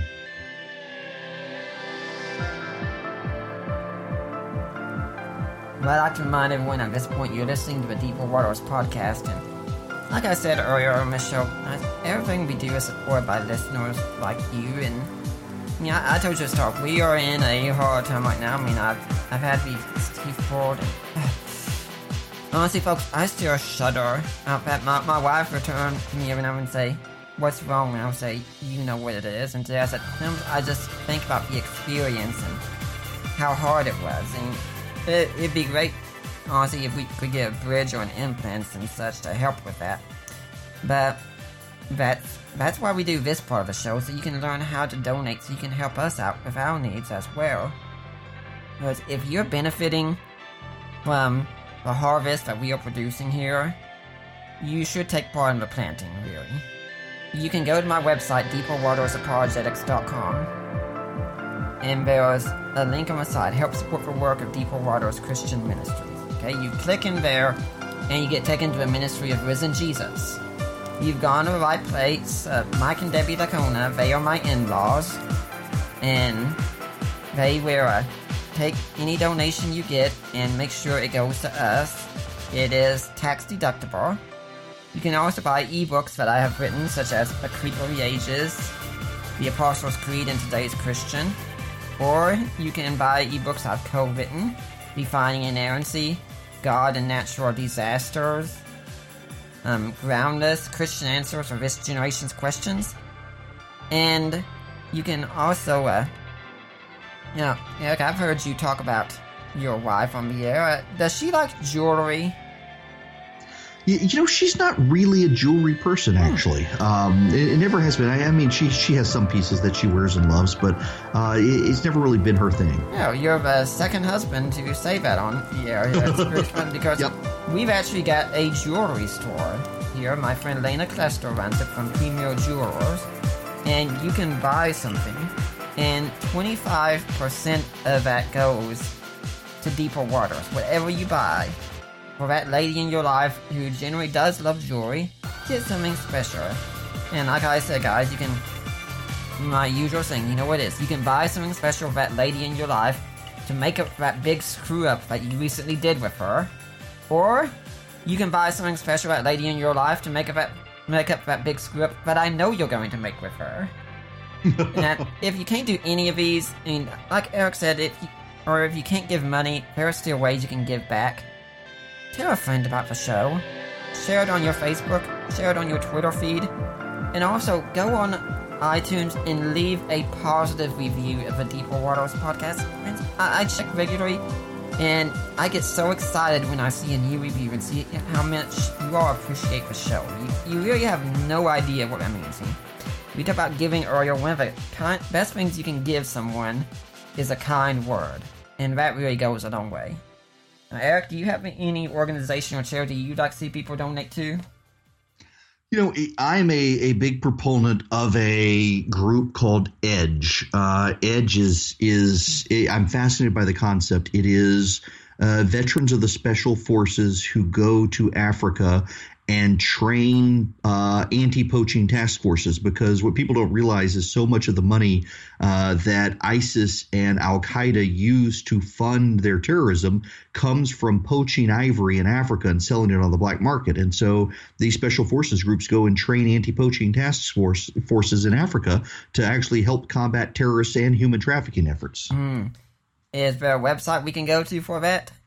Um, you know what? Course, I would say that they just changed their website. Hang on, and and I will find it for you. Um, it, it is. Uh, I know their Instagram account is is Edge. Um, it's just it, the fact the work that they do is is genuinely to me fascinating, and I love the concept of helping. Uh, uh, special forces uh, give back. Um, uh, Edge Eco Defense Group uh, and their website is not on their Instagram page at the moment because they're changing their website. Oh, no, no, no. EcoDefenseGroup.org. Mm-hmm. Uh, ECODefenseGroup.org. Uh, is Edge, mm-hmm. uh, and the Eco Defense Group. They're they're full. Everybody calls them Edge. Mm-hmm. Uh, they're they're a really cool group. Mm-hmm. Yeah, I I always would say when we're out in public and we see someone who's a a police officer or a firefighter or an ambulance or someone in the military. My wife and I, we both have Asperger's, so we're not really good at approaching people like this, but we do it anyway. And we go up to them and we always say, Thank you for your service. I, I have nothing but the utmost respect for all these people who are. I always tell you, I always like to thank people who are willing to take a bullet for us so the rest of us don't have to worry about taking those bullets. Amen. Mm-hmm. You know, uh, what you said about Edge brings me up to something that we could also think about here because this, I think, can be a mistake the right can make because they hear about ecology defense and think, oh boy, this is a wacky environmentalist and such. And let's face it, there are some wacky environmentalists out there, but I think we Christians do need to properly take care of the environment still. Oh yes, um, eh, this is one of my my frustrations with uh, the secular environmentalist movement is they've so alienated people of faith from environmentalism. Listen, uh, when God created the heavens and the earth, He put man in charge of it as stewards for the planet.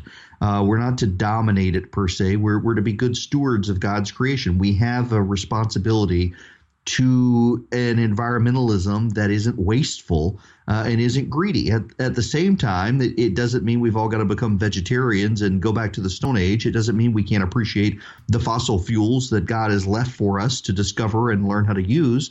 Um, but it, it, also does mean we should be responsible in our choices. But but primarily, I mean, God said to Adam and Eve and then to Noah, uh, that we are to to procreate. We're to be fruitful and multiply if we can. We're to have have large families. And there's this secular environmentalist movement that is so prevalent in our culture now that is very anti-family, um, supports abortion and believes in small families because of carbon footprints and whatnot. And that's very antithetical to faith.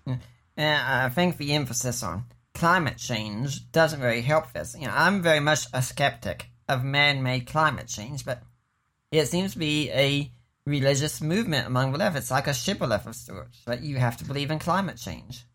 It is very religious, uh, and, and all the heretics have to burn at the stake. I mean, I know people who are um, they believe in global warming, they believe in climate change, but they don't believe in the extent of it as, as a lot of the secular, environmentalists, and they're being driven out of academia for daring to say that they're overstating the risks. Now, uh, my position is uh, very straightforwardly I think it is mostly a natural phenomenon. I do think there are seven billion people on the planet, many of them polluting. I, I think we're, we're probably play a role. I think that the left has overstated that role vastly. Um, it, we are we do live in a symbiotic uh, planet where where things give and take, and and we take a lot and don't necessarily give back. So I think that has an impact. But ultimately, I don't care. Um, I, I, don't believe the world is going to end in, by us putting too much carbon dioxide in the planet. I, have read the end of the book. Yeah, uh, I, I know how the world ends, and it's not this. And and the hysteria and overblown uh, fear that these people are pushing, I, I think, is unfortunate and drives a lot of people who would otherwise be willing environmentalists away. Yeah, I agree with you on reading the back of a book and such and knowing how it ends. At the same time, I think some Christians can be a bit too careless about me. My eschatology, I'm an Orthodox preterist, and I've had several shows done on Orthodox preterism. I think there are a lot of people who have a more dispensationalist mindset would say, well, it doesn't really matter what we do with this world because God's going to destroy it in the end anyway, so who cares? And no, yeah. no, that, that's not a good attitude for a Christian to have, even if you are a dispensationalist. Yeah, yeah, I, I think so. Um, listen, we, we've we've got a responsibility to God's creation. We do. Yeah. Uh, we can't turn our back on that responsibility and say, "Oh, well, the environmentalists don't uh, think we need to recycle, so so let's don't."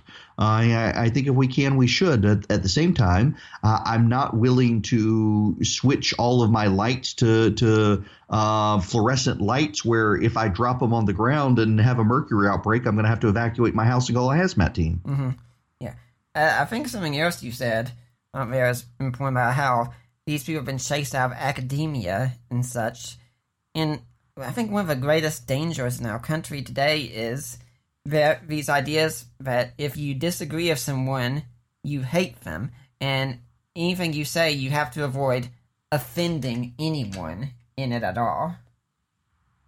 Right. Uh, the the censorious mo- movement is what we're seeing because the the political left has largely realized they're not winning the argument. They thought that they were in charge. They thought they had won with Barack Obama, and, and they didn't. Therefore, their solution is to shut down any sort of dissent.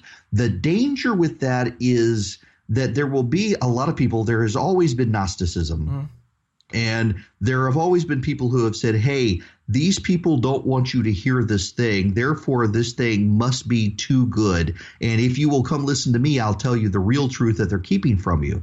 And the danger is not that people learn about conservatism. The danger is that they suddenly believe really terrifying things are true, um, which is why we're suddenly seeing the rise of white nationalism, I think, again in this country, is because there are so many people who have become convinced that there's a conspiracy of the government or someone keeping people down. And along come these people and say, hey, hey, hey, I've got the secret, and none of these people have allowed you to learn it in the town square. Come to my secret corner of the internet, and I'll share with you the real truth. Uh, if anyone wants a little bit more information on this, I interviewed JP Holding sometime, maybe last year or so, maybe even this year. I don't remember when exactly, but I interviewed him on his book, Jesus Was a Mushroom and Other Lies You Won't Believe. All about conspiracy theories, and I tell you, people my thing with conspiracy theories, is just don't that I mean, we talk about right, yeah. Unless you, I mean, of course there are real conspiracies out there, but if someone gives you conspiracy theory, get the evidence first, then see about it. Yeah, the, I think people are way too willing to believe conspiracy theories these days, and, and they shouldn't. Uh, a conspiracy theory uh, relies on the ability of people to keep secrets in a day and age where it's harder and harder for people to keep secrets. Yeah, I think J. Warner Wallace has said the very best conspiracy theory you could have is where two people work together and after the crime's done, one of them kills the other one. yeah. Yep. Yeah. Uh, to talk about offending people again, though, I, I made this statement years ago that when you talk about an issue such as tolerance, I said if you want to recognize someone who's really an intolerant person, it's very easy. Go find someone who's a champion of tolerance, and then disagree with them on an issue they're passionate about, and see how quickly they abandon tolerance. Oh, very much, and and this again, this there's a, a quasi religious appeal here now, where the, their belief is that uh, in order to have a tolerant society, we must stamp out intolerance. I've actually heard this put this yeah. way: um, that you have to stamp out intolerance. Well, what is intolerance? It, it rapidly becomes things I don't like. Mm.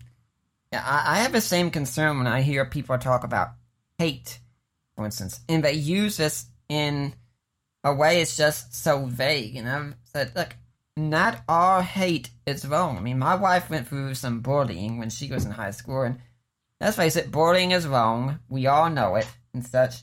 But she wanted to join this group, anti-bullying, about We Stop Hate. And I said, hon, I don't think it's a good idea.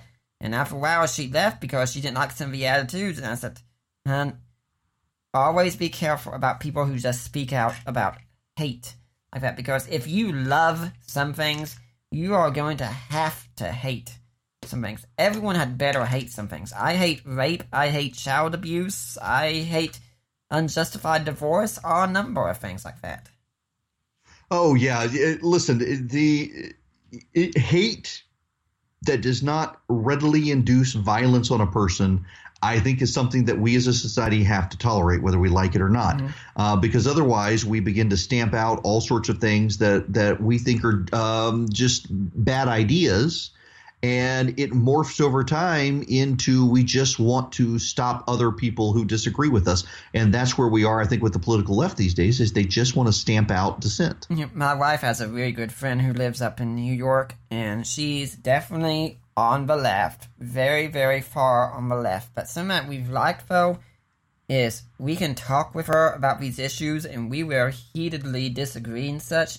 But in the end, she said, you know, this world would be would be a far better place if there were more people like Allie in this world. And I said, that is the way it should be. That I, I think Thomas Jefferson even once says, like, I've never seen political difference as a reason to end a friendship. Yeah, I, I I'm totally with you on this, and it boggles my mind that people believe you can't have friends on the other side. Listen, I was at CNN for a number of years, mm-hmm and went in with a group of people on the political left who I grew up thinking were the bad guys because they work for Bill Clinton. Uh-huh. And they became some of my best friends. And we disagree adamantly on politics, but that has allowed us to build strong friendships because we've been able to find other things on which to build a friendship.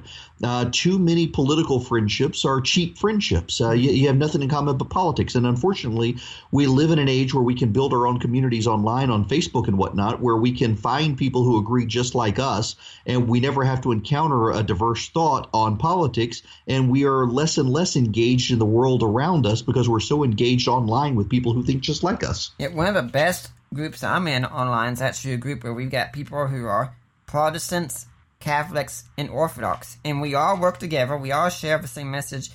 But gosh, we can have some great debates going on internally on Protestantism, Catholicism, and Orthodoxy, but it doesn't change our mission outwardly that we're doing to the rest of the world, and that's exactly how it should be. Yeah, I think so. Um, uh, you know, I I got in a little bit of a uh, controversy the other day by a Catholic friend of mine reached out, given what's going on in the Catholic Church now, and said, "Should I get out?" And I said, "Look, I, am I'm, I'm a Calvinist. I'm Reformed. I, am a Presbyterian. I, I'm not a Catholic." Uh, but if, if you have made this faith commitment, you're not making it to an individual church or to a priest. You're, you're making it between you and God. And uh, use this as an opportunity not to flee from it, but to engage yourself in your child's spiritual growth. And instead of passing your kid off to a priest, uh, you go too and, and hang out and learn something yourself and, and build the bond with your child through through shared faith. And people are like, I can't believe you didn't tell him to get out of the Catholic Church and, and become a Protestant or become a Presbyterian because of the heresies of the Catholic churches. I was like, it's not it's not my place in that sort of conversation to do that. We've we I, I know plenty of Catholics who I think probably are, are ahead of me in the line getting past the pearly gates. Yeah. Yeah, I, I, when I meet people and say, "Well, do you think Catholics are Christian?" I said, "Some of them are. Some Presbyterians yeah. are. Some Methodists yeah, are. Some Baptists are." yes, very much so. Yeah, I, I, I, I, know people who go to church regularly, and I'm, I'm not sure I'm going to see them there. Yeah, and uh, I happen to agree with what you were saying. I mean, to to take the time to say yes, yes, you need to get out of here. I mean, that would have been very opportunistic at the time, and I don't think that's the action that Christ would endorse. Yeah, I, I agree. Mm-hmm. Uh, it, it is. I agree for my uh, brothers and sisters in the faith who are Catholic right now. Mm-hmm. Yeah, let's talk about another issue since you mentioned hate that doesn't lead to violence. And such, and this is one that I think Christians can dispute on a lot of times, and that would be the issue of gun control. I mean, we see something like the Parkland shooting take place.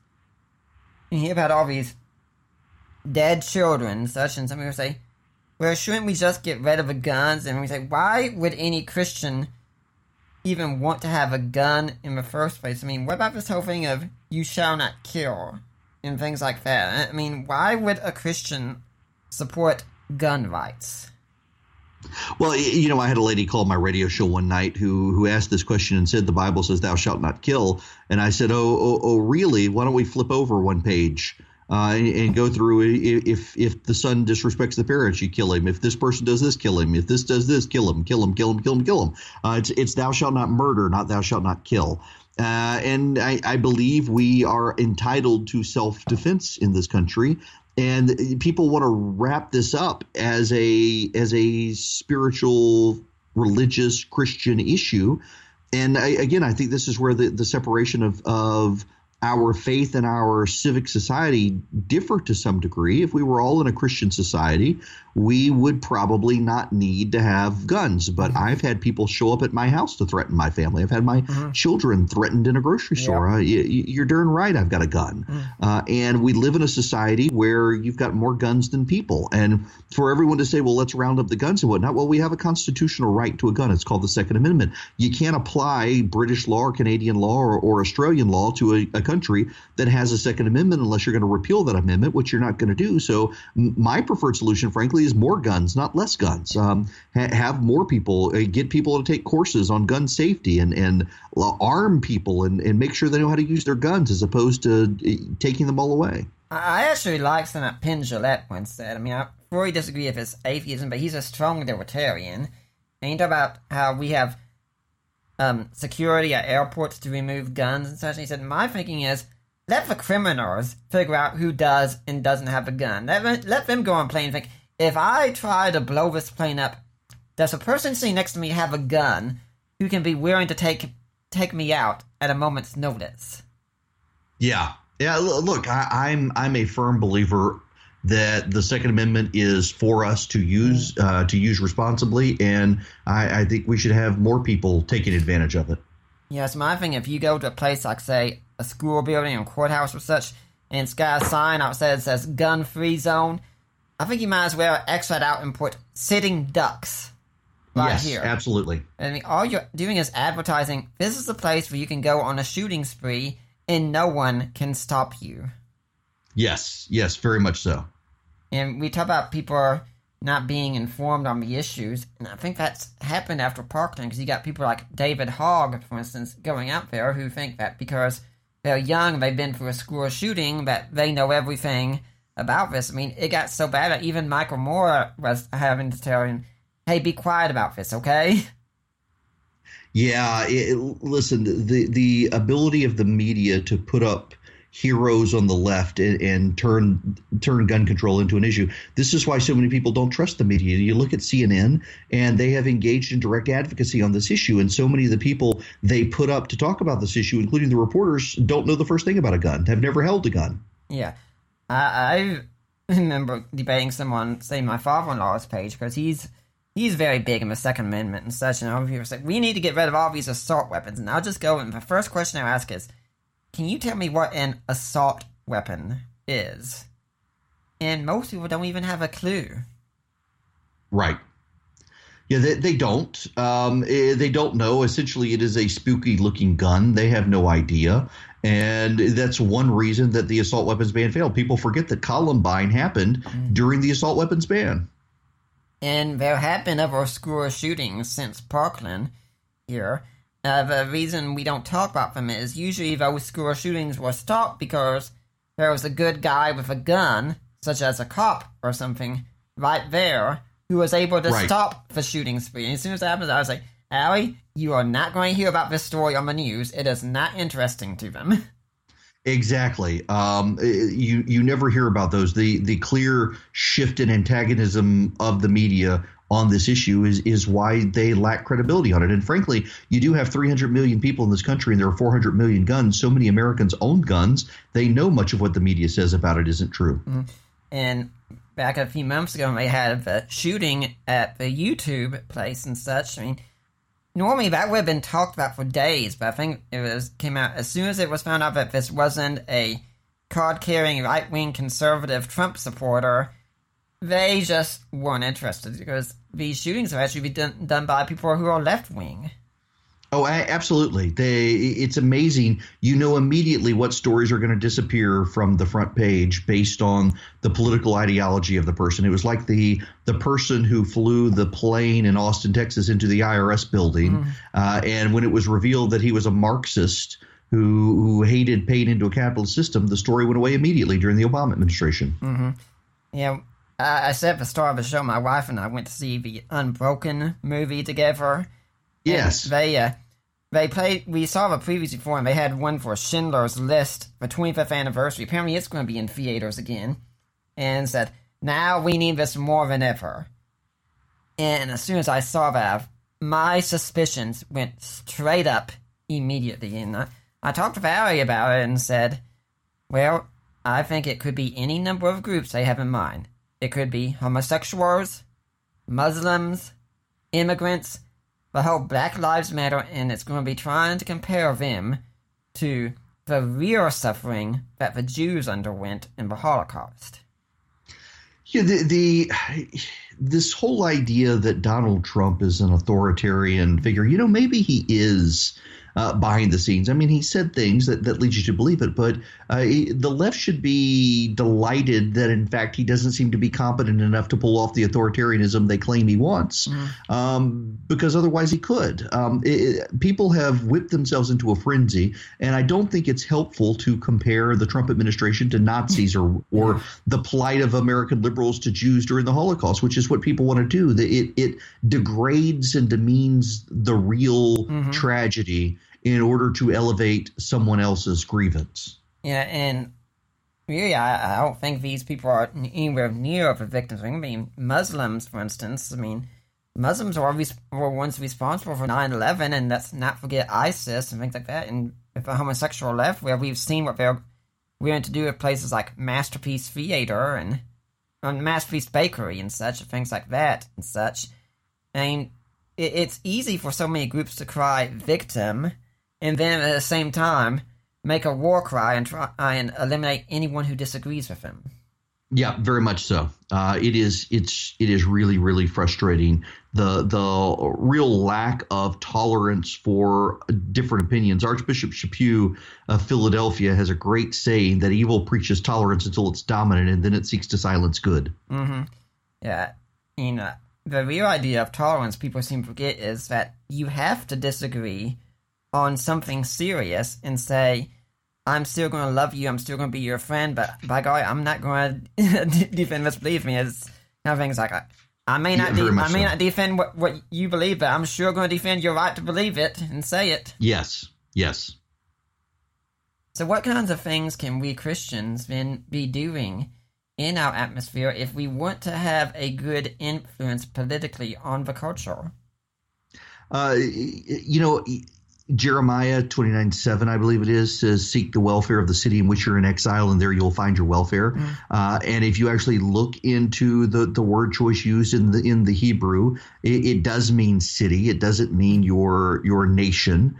And I think Christians need to get back to seeking the welfare of their local communities and showing that they are committed to their local community, that they are committed to seeking the welfare of the the widows, the orphans, and the poor in their community uh, and be be seen in their community as helping improve the lives of people in their community. And it becomes harder and harder for people to characterize Christians as some sort of bigoted monsters when they see it's the Christians going in and getting their hands dirty when others won't. I mean, you, you go to Africa, you see the doctors there in Western Africa during the Ebola outbreaks. Uh, those are by and large Christian organizations sending doctors and nurses there to help. Christians need to be in their communities, getting their hands dirty, shedding mm-hmm. tears over their local community.